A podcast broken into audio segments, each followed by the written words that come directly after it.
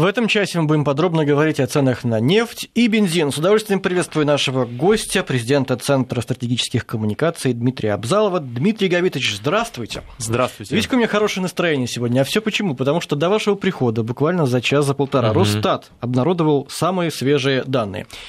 За период с 5 по 11 ноября э, цены на бензин в России стабилизировались после 7 недель роста на фоне договоренности правительства с нефтяниками о заморозке цен на уровне июня до конца этого года. Э, значит, э, за эту самую неделю цены на дизельное топливо резко замедлили рост. Дистопливо подорожало на 3 копейки с 29 октября по 4 ноября аж на 15 копеек было подорожание. Вот такие вот новости. Получается, приносят плоды то самое соглашение о заморозке цен?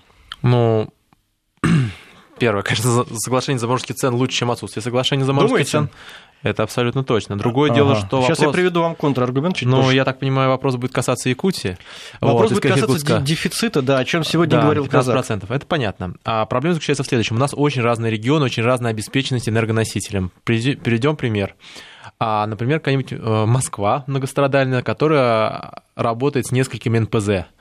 Здесь вопрос перехода к новой системе не такой болезненный. Дело в том, что фактически основная часть нагрузки для выполнения этих обязательств ложится на Винки, вертикально интегрированной э, компании, которую у нас контролирует по мнению Сечины, 70% переработки, по мнению независимых НПЗ 40% переработки, но будем сохраняться, что в целом по рынку где-то около 70%.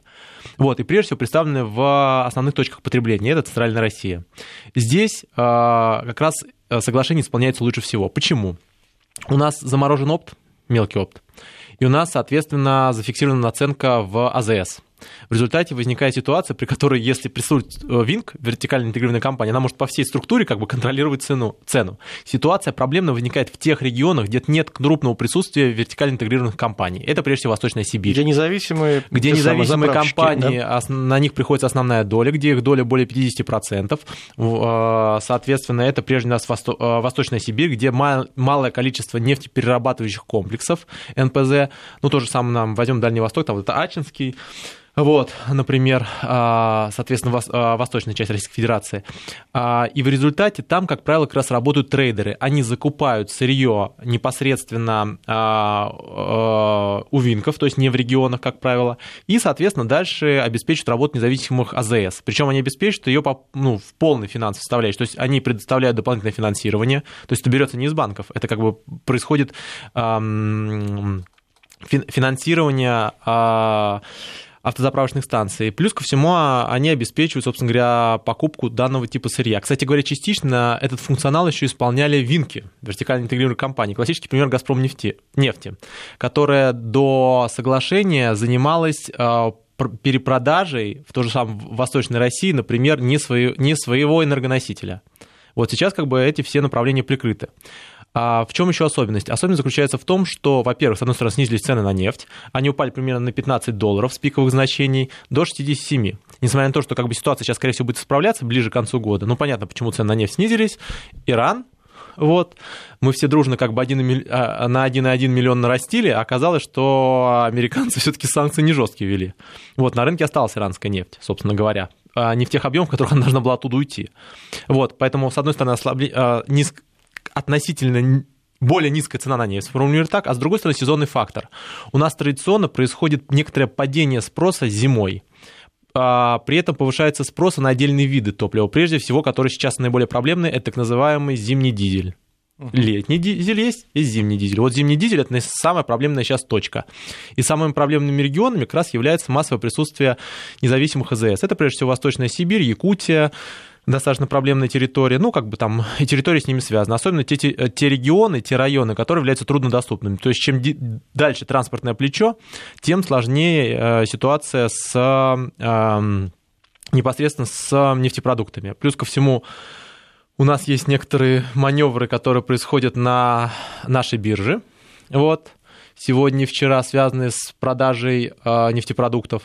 То есть как бы есть две схемы. Вне биржевой системы и биржевая система. Вне бирж... Э, вот э, биржевой системой э, по предложениям как раз Минэнерго должно распределяться порядка 10,5%.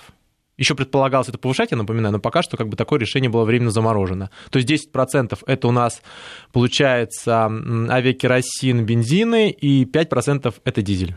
Угу. Вот, соответственно, если как бы этот объем тоже с рынка уходит, это может стать очень большим, ну как бы, или он неравномерно распределяется, как то, что мы видим сейчас, неравномерно продается, это приводит к целому ряду проблем. Поэтому, в принципе, сезонность и ослабление цены на нефть, снижение цены на нефть, может стать положительным. То есть а, э, фактором, который позволит нам пройти самый сложный период, это начало отопительного периода.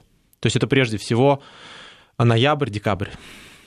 А я напоминаю, что у нас соглашение действует первый квартал 2019 года. Вот самое интересное вопрос, что будет в первом квартале 2019 года. Потому что у нас схема следующая. У нас с 1 января начинает работать э, заканчивается нефтяной маневр, то есть уходит полностью таможенная пошлина в той или иной степени. Второе, а, соответственно, растет НДС. НДС добавляет в стоимость бензина порядка, если солидарно, то есть, то есть смотреть как по накапливающейся, потому что НДС собирается не только с а, нефтепродукта, но еще с нефти. Вот примерное вложение в общую стоимость к бензину это примерно 18,5. Ну, понятно, что сейчас НДС как бы 18, то есть повышение до 20, она может дать как бы в э, стоимости непосредственно нефтепродукта примерно 1,7. Это прогноз Минэнерго. Вот, соответственно, и на эту сумму, кстати говоря, будет повышаться, скорее всего, цены на, на нефтепродукты. Вот. Э, повысятся акцизы, но, с другой стороны, у нас демпфер – появится. Вот. И вопрос будет заключаться в том, как бы, какая будет стоимость на нефти, как вот будет рынок переваривать вот эти повышения, вот эти разнонаправленные изменения.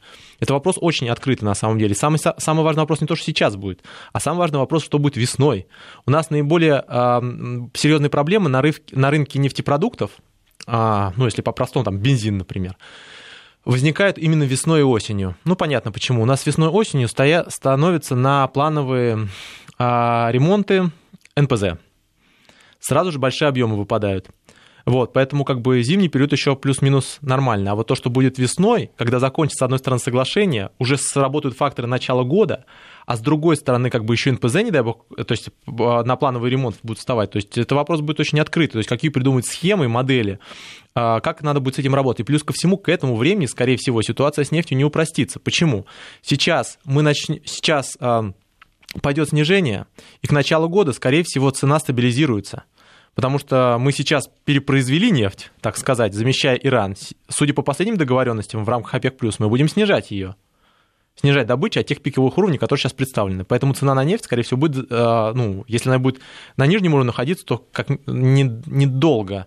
То есть уже ближе к э, январю-февралю мы увидим высокие показатели цены энергоносителей, а следовательно и паритет Э, так называемый netback на внешнем рынке. Ну, то есть, грубо говоря, э, будет выгоднее опять поставлять на внешний рынок, но при этом как бы защитных механизмов, например, таможенной пошлины, уже не останется.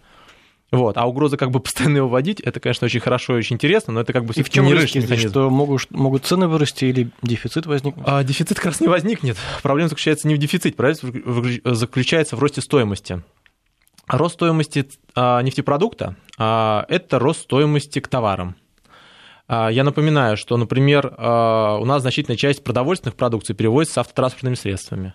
Понятно, что увеличение стоимости бензина скажется, дизеля, скажется на этой составляющей. Плюс ко всему уборочные компании, ГСМ, значительная доля составляет. То же самое касается авиаперевозок, если мы говорим про авиакеросин. То есть на самом деле это очень важный драйвер роста цен, необходимо с ним правильно работать.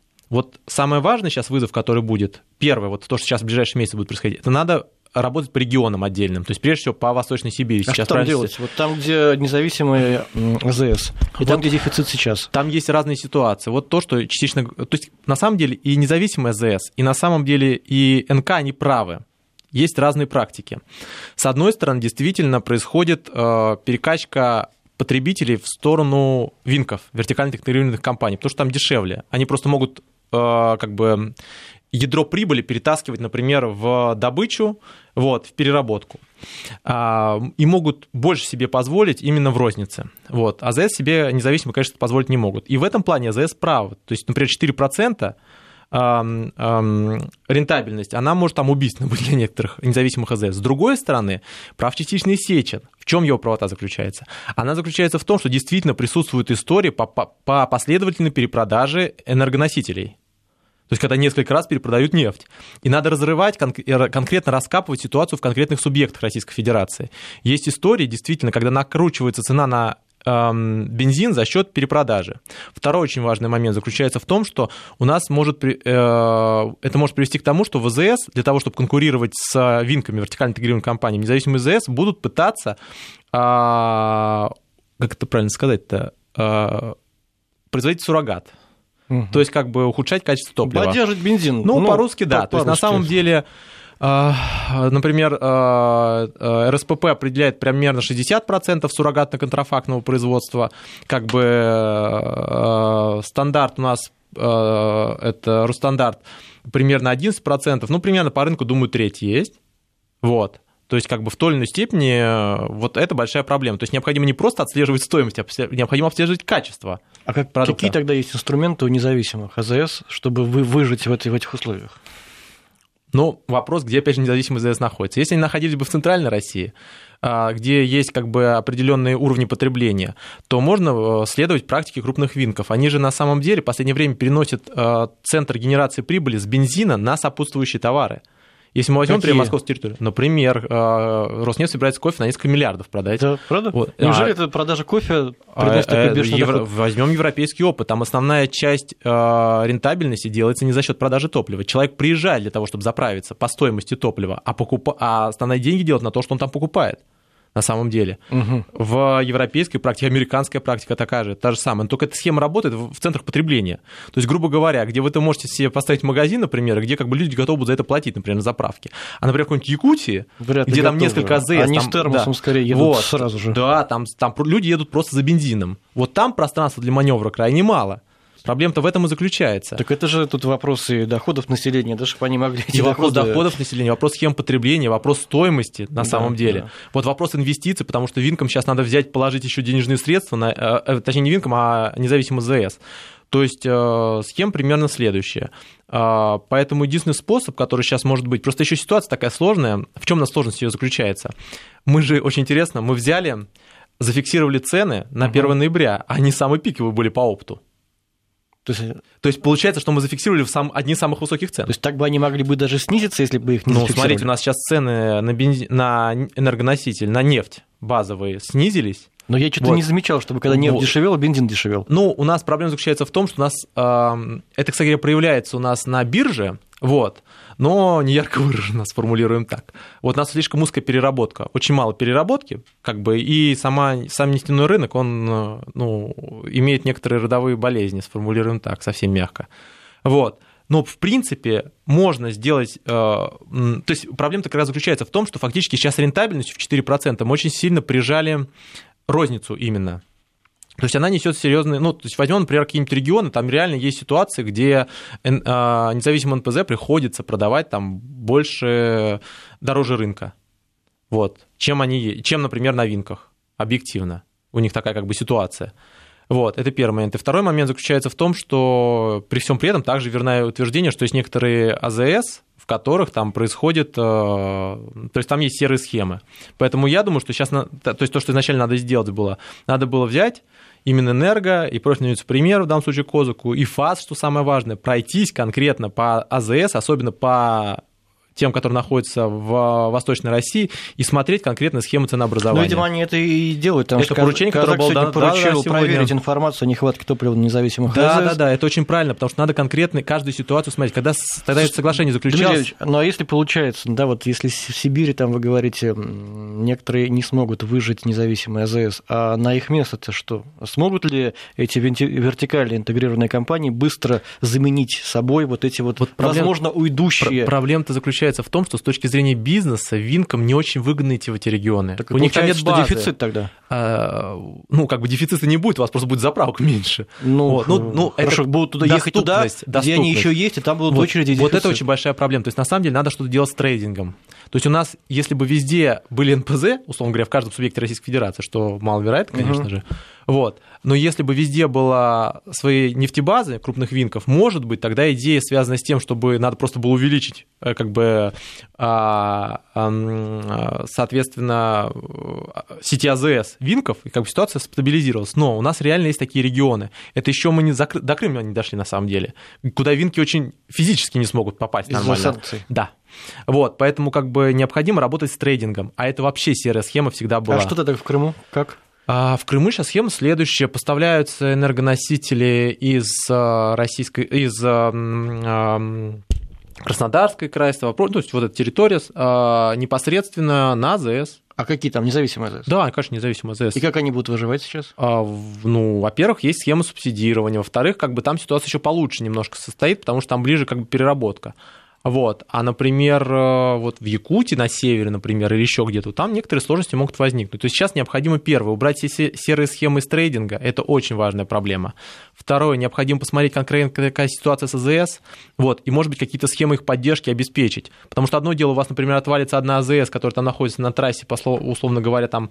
ам, Дон, вот, как бы вместо ее станет Винг. А другое дело, у вас отвалится АЗС, который как бы обеспечивает целый ряд э, населенных пунктов, вот, и вместо нее никто не встанет, потому что не рентабельно.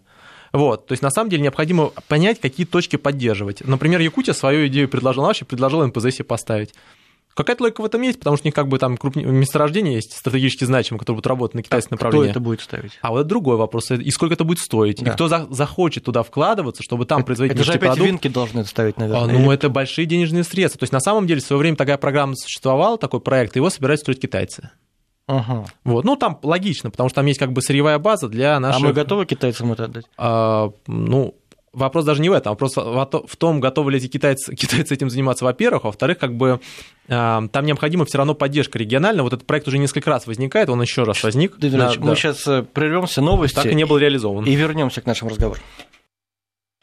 В Москве 18 часов и 33 минуты. Продолжаем разговор. У нас в студии, напомню, президент Центра стратегических коммуникаций Дмитрий Абзалов. Дмитрий Кабитович, очень живой отклик наш разговор вызвал у наших слушателей. Конечно. Много сообщений, и это, конечно же, вполне понятно. Ну вот э, несколько сообщений, может быть, на них обратят э, внимание сильные миры сего и наведут порядок. Э, Вот как, например, в некоторых регионах пытаются уйти, видимо, от налогов. Работаю в транспортной компании, пишет Мгм. наш слушатель. Теперь стоимость топлива безналом на 3% больше, чем за наличку на заправке. Антон из Санкт-Петербурга. То есть, видимо, компании пытаются, пытаются Дешевле или больше? э, э, безналом теперь дешевле, чем, э, вернее, безналом теперь дороже, чем за кэш. Таким образом, видимо, компании пытаются уйти от налогов. Да не, компенси- хитрее, они просто вкладывают свои 3%, а, стоимость а, а, эквайринга, то есть а, стоимость проведения платежа.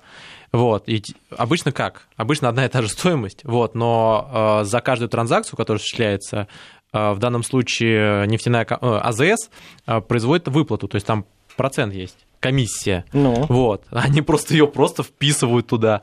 Вот. Но в любом случае... ну, таким нет, образом они пытаются компенсировать да, выпадающий да, доход. Да, то есть там будут То есть дополнительные это не навязанные уход, от, услуги. не уход от налогов, а перекладывание Это перекладывание комиссии на, на потребителя. Вот, но хотя следует отметить, что вопрос какой. А это законно? Это можно так делать? А, вообще в Российской Федерации я бы сказал, что не особо. Ну вот, Вот. я надеюсь, что на это обратят внимание. я напоминаю также, слушают что те, кто согласно закону на Российской Федерации обратить. основанием для начала расследования является в том числе заявление средств массовой информации. Вот, поэтому как бы любые высказывания Будем считать, что плане- оно началось, и до конца нашей передачи закончится, и мы сообщим э, положительно для наших потребителей результат. И еще несколько сообщений э, об одном и том же. После того, как было объявлено о том, что заморозка цен грядет, компании топливные АЗС поспешили поднять цены как Мгм. бы наперед для того, чтобы... Так они же заморожены на 1 ноября. То есть, на самом деле, даже если они хотели что-то поднять, вот у них бы это не особо а получилось. почему что такие сообщения? Как-то люди не объективны? Им кажется, что повысились? Нет, просто они, Или могли быть? они в ноябре реально были высокими. Вспомним, в принципе, что было. Было высокие показатели по, по энергоносителям, и как бы лак еще не пошел, то есть ослабление ничего не пошло. Вот. И это были самые высокие цены в опте. В мелком опте их зажали, все. Они, они же зажаты и вверх, и вниз. То есть вниз-то никто сейчас не пойдет. Вот пишут, что на этой неделе в Петербурге дизель на 2 рубля подорожал. На этой неделе. Да, да, да. То есть э, зимний дизель это самый А большой почему он подорожал, сейчас. если соглашение уже действует? А проблема заключ- вопрос где? Скорее всего, на независимых АЗС. Не написано. Надо, чтобы уточнили. Вот, потому что я напоминаю, что там зафиксировано 4% наценка. Вот. А, и, соответственно, надо смотреть по экономике. Но, по идее, если это нефтяные компании, винки, то они обычно, ну, как бы по определению пытаются не повышать стоимость, плюс-минус. А если АЗС, есть некоторые АЗС, просто которые как бы и так находятся так на... они, получается, нарушают соглашение, если они повышаются? Если они повышают в опте цену. То есть угу. проблема в следующем. Там мы зафиксировали мелкий опт. Вот если отгружают НПЗ, например, или отгружают, соответственно, независимый МЗС по цене, э, а там она зафиксирована, вот, э, выше этой цены, то это нарушение. Я напоминаю, что а, если... А сами АЗС могут а поднимать? у, у самих АЗС должна быть к стоимости наценка 4%. Не более? Не более. Ага. Вот, соответственно, вот если этот пункт нарушается, то есть две, два фиксатора понятно, сверху понятно. и снизу, то угу. происходит как раз нарушение. Я напоминаю, что если одна, любая вертикально интегрированная компания, любая, а я напоминаю, что их на самом деле есть небольшие вообще на самом деле, вот, э, нарушают данные условия, то заградительные пошлины вводятся для всех, так называемая круговая порука. Да, об этом вот. необходимо помнить. Да, вот те, различные те компании, о которых нам, нам сейчас пишут. Не, просто если из одной винка, из одного там винка, из одной СЗС, из одного там, соответственно, НПЗ сейчас возьмут как бы всем таможенные пошлины, представят, вот надо здесь как бы быть всем благодарным. Еще одно сообщение, структуре. сотрудничаем с оператором универсальных топливных карт, они ввели наценку в 3,68%. Так и будет. Вот это на самом деле самая большая проблема, то есть когда они сейчас будут вводить как бы э, за стоимость проведения средств. Еще какие-нибудь вмененные услуги. Вот здесь ФАС необходимо. Кстати говоря, это является... Э, напишите, где это конкретно происходит. Вот, как, потому что, что именно? Вот э, топливная а, карта вы на, Наценка, да, потому что это федеральная антимонопольная служба, как бы вмененная услуга. Угу, да, ждем, пожалуйста, уточните. Так, я еще продолжаю читать сообщения. А, но пока я задам вам вопрос, Дмитрий ага. Георгиевич. Вот смотрите, у нас вроде рыночная экономика. Ну, вот как-то... Я что-то не знаю, где у вас рыночная экономика. Нет? Да что Нет, в теке нет. Ну, Это же сенсация сейчас. Ну, С пометкой молния выйдут сообщения. Покрову... Ну, нет, подожди, ну, давай. Подожди, у нас в России рыночная экономика. Ну, нет. Ну, говорят так. Ну, говорят, много чего говорят. С другой стороны... На, во всем мире, на самом деле, понятие рыночной экономики, понятие очень относительно. Вот, например, Трамп, например, как бы это по рыночной экономике там можно и пошлины выставлять, как бы, и фактически заниматься протекционизмом махровым. А в Китае по рыночной экономике взять, как бы требовать от, э, например, компании, чтобы там 51% был у представителей Китая. Угу. Или, например, соответственно, в ручном режиме регулировать стоимость юаня. Не офшорного юаня, который тоже можно регулировать, а внутреннего. То есть, вот. таким образом, вы отвечаете на мой вопрос, Нет, что но... возможно при рыночной экономике такое государственное регулирование. В любой... В исключительных случаях. Скажем так, э, государство как раз берет на себя определенный функционал для того, чтобы снижать составляющую. Все нефтедобывающие страны, все нефтедобывающие страны в той или иной степени субсидируют потребление себя в стране. То есть, причем не по принципу того, что как бы таможен, э, этот, э, транспортное плечо до потребителя за рубежом, вот, и как бы должно быть паритет. Вот, большинство стран плюс-минус какие-то субсидии, льготы или еще что-то предлагает, там, либо акциз э, меняет, исходя из там, э, ситуации конкретной, либо договариваются вручную с нефтегазовыми компаниями. А когда, извиняюсь, Саудовская Аравия со своей единственной компанией нефтегазовой, которая только скоро только выйдет на IPO, таким темпом еще непонятно, выйдет ли или нет, вот, вручную договариваются как бы о стоимости, о, о добыче, о уровнях добычи, и потом об уровнях снижения этой добычи. Это вот что такое? Это не рынок? Ну, наверное, рынок какой-то. Вот, но что-то как-то странный рынок. Надо понимать, что большинство стран не все равно таким образом как бы договариваются. То есть, что сделали мы? Мы взяли вице-премьером, договорились с нефтяными компаниями. А если вы не согласны, то, пожалуйста, мы введем Нет, нефтега... нефтяной маневр предполагает нефтяной маневр предполагает последнюю, так сказать, этот механизм судного дня. Он включает э, заградительные пошлины. Э, с учетом того, что нефтяной маневр предполагает, что они вообще будут обнулены, то есть последний этот э, козырь, он должен остаться в рукаве. Ведь варианты были. Что предлагал там Медведев и Козак? Окей, хорошо, не договариваемся, включаем таможенные пошлины. А на таможенных пошлинах там же никто спрашивать не будет, там просто как бы само по себе выровняется по стоимости. У нас раньше таможенная пошлина была там 360 долларов за тонну. Вот, там 36 сейчас, что-то такого. Вот, то есть она обнулится вообще фактически. То есть на самом деле как бы это важный аргумент. То есть можно было рыночными методами ввести таможенные пошлины, но от этого пострадали бы все прежде всего. Вот, и потери бы нефтяных компаний были бы колоссальны, были бы намного больше, чем как бы издержки от того, что исполняется сейчас. Вот, поэтому с этой точки зрения, как бы, это, ну... Ну, они это поняли, поэтому ну, и да, как бы, ну, здесь никто не, никто не хочет получать таможенные пошлины, например, да. там, заградительные. Нам уточняет, помните, было сообщение, сотрудничаем с оператором универсальных топливных да. карт, они ввели наценку в 3,68%, оператор называется «Передовые платежные решение, один из лидеров рынка топливных карт. Да. Ну вот, э, если кто-то услышал нас из сильных мира сего, способных Сильные принимать называется Федеральная антимонопольная служба. Решение. Вопрос по конкретному региону какая, но в принципе она Это имеет право. регион Моск... работы Москвы и Московской области. Отлично, соответственно, э, управление профильное в путь. Да, э, Дмитрий Гавитович, но не первый же раз у нас происходит ситуация, когда договариваются нефтяные компании повышать цены. В Было... этом году второй раз. Только в этом году. Было еще да несколько лет назад, я Было. прекрасно помню, как минимум раза два. Вот то, что я прямо сейчас могу вспомнить. Что было потом? Давайте вот а, обратимся к нашему историческому опыту. Что было потом, когда это соглашение заканчивалось? Ну, смотрите, ну, во-первых, обычно вспоминают не цены на энергоносители. Почему? Потому что цены на энерго- энергоносители очень волатильны. Вот у вас как бы там Иран в, находится в пр- в проблемной ситуации, у вас там цены высокие. А сейчас, например, там американские коллеги нарастят производство нефти, которых, кстати говоря, никак на рынок общий не выплеснется, она на американском То есть рынке будет ситуация зависит исключительно от э, А, мировой Они конъюнктуры. конъюнктурные, но а, и поэтому здесь очень сложно рассчитывать. Но есть более фундаментальные вещи. Мы же сделали, сдерживали инфляцию в рознице, у нас помнится. Помните, когда у нас цены в рознице росли, вот, мы как бы ввели ограничения на этот рост. Вот. Мы, кстати говоря, еще при Кудрине дело было. Вот. И после этого как бы цены просто и, и позже было. Вот, э, цены просто до этого времени держались, а потом стали расти. То есть, на самом деле, самый важный вопрос, что происходит, когда заканчивается соглашение. Вот да. И я особенно хотел отметить, что будет в марте. Точнее, в апреле. Давайте, аспект. допустим, мировые цены на нефть остались на том же уровне, что и Ну, сейчас. давайте конкретно назовем примерно коридор, положим, ну, там, э, 70 долларов за баррель, условно Ну говоря. да, будет как сейчас, так и ну, тогда вдруг. будет, ну, когда плюс-минус, соглашение скорее всего, закончится. Стабилизирует да. так, Что маневр, тогда? э, соответственно, тогда так. Тогда абсолютно точно, что эм, Netback, э, Что? ну, эм, э, стоимость продажи этих э, товаров, э, нефтепродуктов на внешнем рынке будет выгоднее, чем на российском. Это очевидно. При Так. такой, при такой стоимости э, нефти и при таком же курсе. Да. Что самое важное. Что и было до Да. заключения соглашения. Да, что и было до заклю- заключения соглашения, и что не было, например, еще в прошлом году. Мгм. Понятно почему. Ну да, нефть была дешевле. Вот. Соответственно, и важен еще курс. Потому что, Мгм. как бы, Мгм. вы можете просто курс загнать таким образом, что у вас будет э, выгоднее в России продавать, но вам придется держать такой крепкий курс, вот, что это будет э, очень специфическое Итак, условие. 70 Итак, долларов осталось э, Вот, и курс, после и окончания курс- соглашения. Курс положим, соответственно, забалансирован ЦБ, вот он его держит. Курс такой же, как сейчас тоже. Да-да-да. Ну, Ну, плюс-минус. примерно. Ну, в Мы принципе, берем такие условия. Да, ну, в принципе, как бы ЦБ-то ее и держит, в принципе, выкупая валюту с рынка, поэтому, Мгм. в принципе, будем считать, что держит. Вот. Ну, там у нас санкции будут, возможно, в так. начале следующего года, но так фундаментально, может, будем считать, что не скажется. Вот. В этом случае необходимо будет договариваться. Еще одно соглашение. А не, не совсем понятно, какие механизмы остаются. То есть акциз у нас повышается, НДС появ- появляется. НДС добавляет как минимум еще 1,5% к стоимости, 1,7% к стоимости.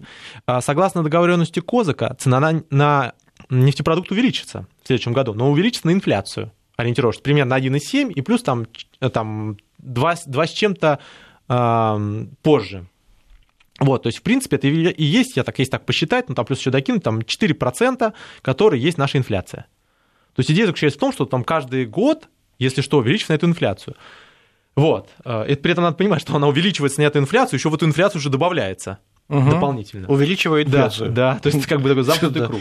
Вот, а, соответственно, а, поэтому с этой точки зрения, первое, необходимо какие-то схемы реализовывать на НПЗ. Почему? У нас при отсутствии таможенной пошлины, которой можно, будет, можно было бы регулировать внешнюю рентабельность, просто повышая ее, понижая, сейчас у нас механизм этот исключается. Остаются только суперпошлины, которые можно вводить не каждый день. Вот, это как бы крайний срок. Поэтому единственный способ – это работать с акцизами. Вводить так называемый плавающий акциз. Но здесь проблема в следующем. Из акцизов а, у нас формируются дорожные фонды в регионах, в субъектах Российской Федерации. И откуда регионы будут их брать, если мы сейчас возьмем, как бы начнем играть с акцизами, вопрос очень открытый. Например, соответственно, сделаем их меньше, но все равно эти денежные средства в эти фонды необходимо будет откуда забирать. Придется брать из бюджетов. Дмитрий Габидович, надо это осмыслить. Буквально пару секунд, и мы вернемся.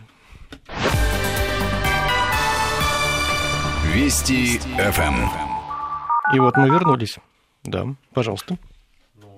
Собственно говоря, проблема как раз заключается в том, что этот инструмент, как бы он очень узок в применении. А Можно каким-то образом субсидировать так называемый демпфер механизм, да, то есть который субсидирует, что это такое? Я сейчас объясню. Это Сейчас у нас просто, боюсь, времени не хватит. Я, пон- я понимаю, что там очень много способов. Э, Если говорить проще, если э, к концу э, действия этого соглашения цена на нефть и курс рубля будет такой же, как сейчас, тогда необходимо будет дополнительные меры, дополнительные ухищрения, маневры и так далее, чтобы цены не, не продолжили рост. Да, для этого необходимо... Вообще, на самом деле, идея в следующем. У нас сейчас есть время, несколько месяцев для того, чтобы принять стратегические решения в нефтянке. Это не просто попытка отсрочить эту пробле- во- вопрос. Нам необходимо три месяца, в эти, в эти месяцы, которые у нас будут, несколько месяцев, необходимо придумать новую схему, новую систему, потому что мы в ручном режиме каждый раз подлатывать эту, это, как бы, эту, этот механизм не сможем.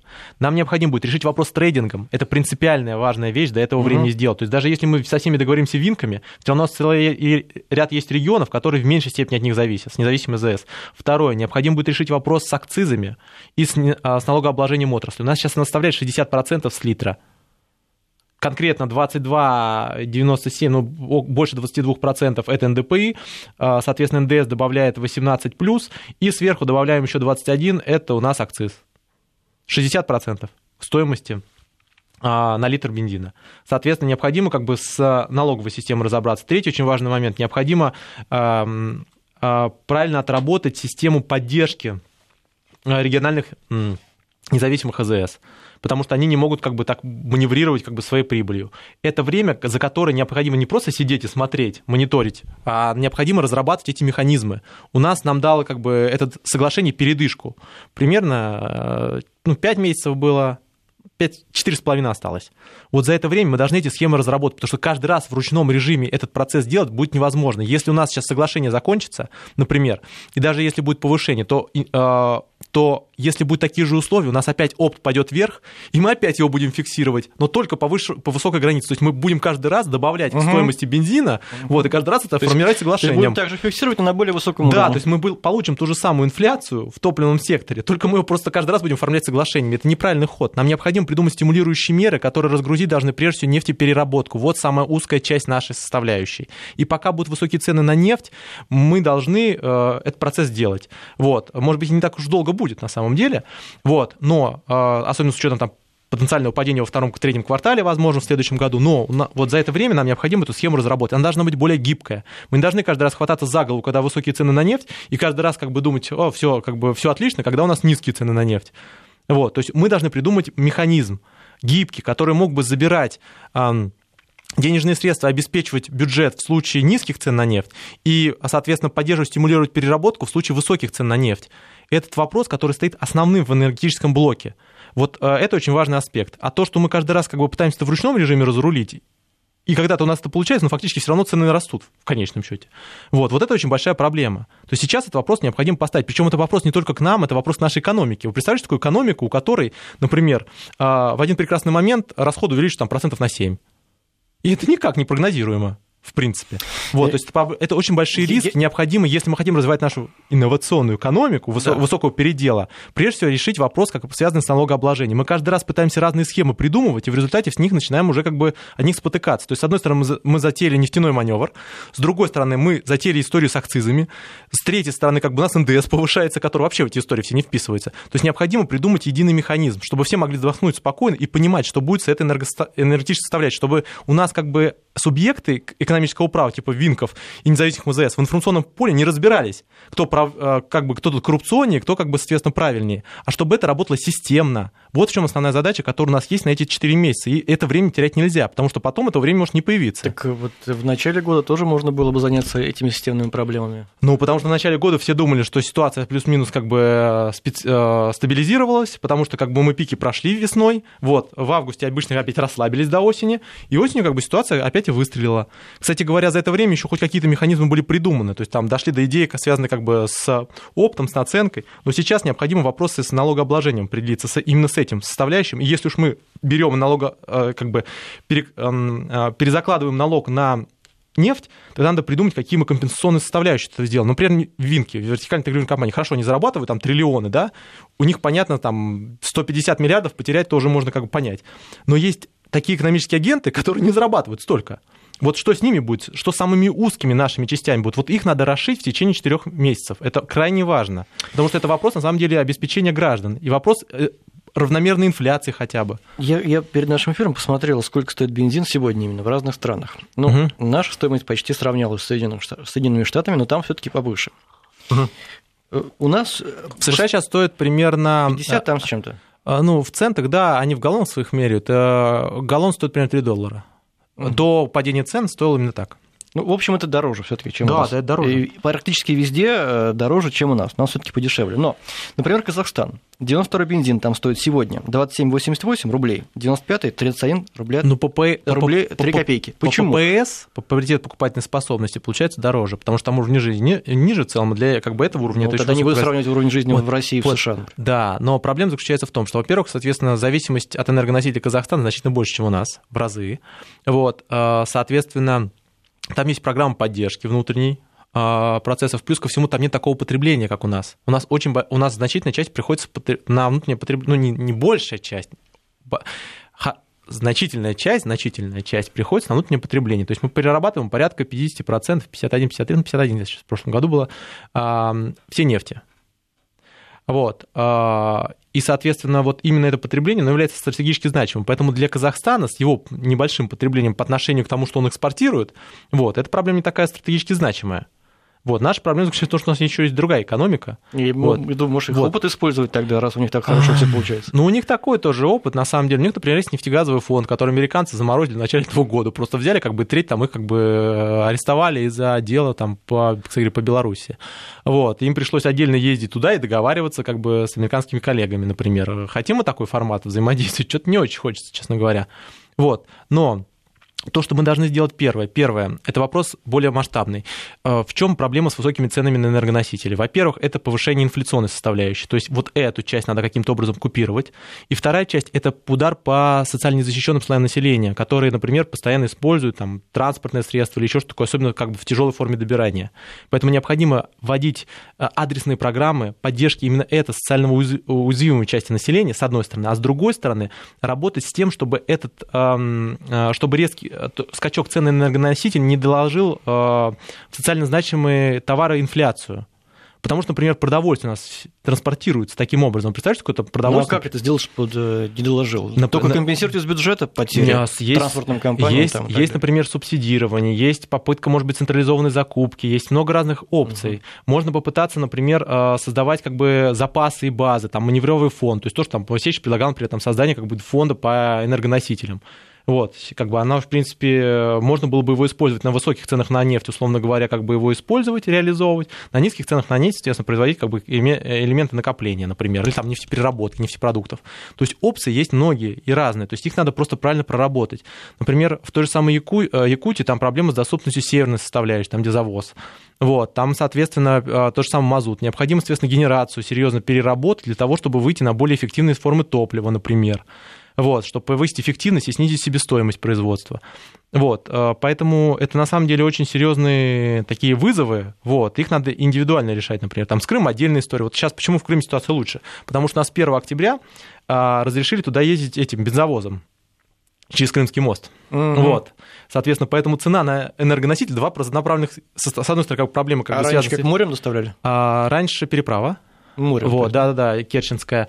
Я напоминаю, мост был в вошел, э, как бы он был введен в эксплуатацию, но летом там был только легковой транспорт ну да, разрешен. А когда ЖД введут, наверное, вот. еще будет лучше. А, ну, ЖД у нас не так активно переводится, например, именно нефтепродукты.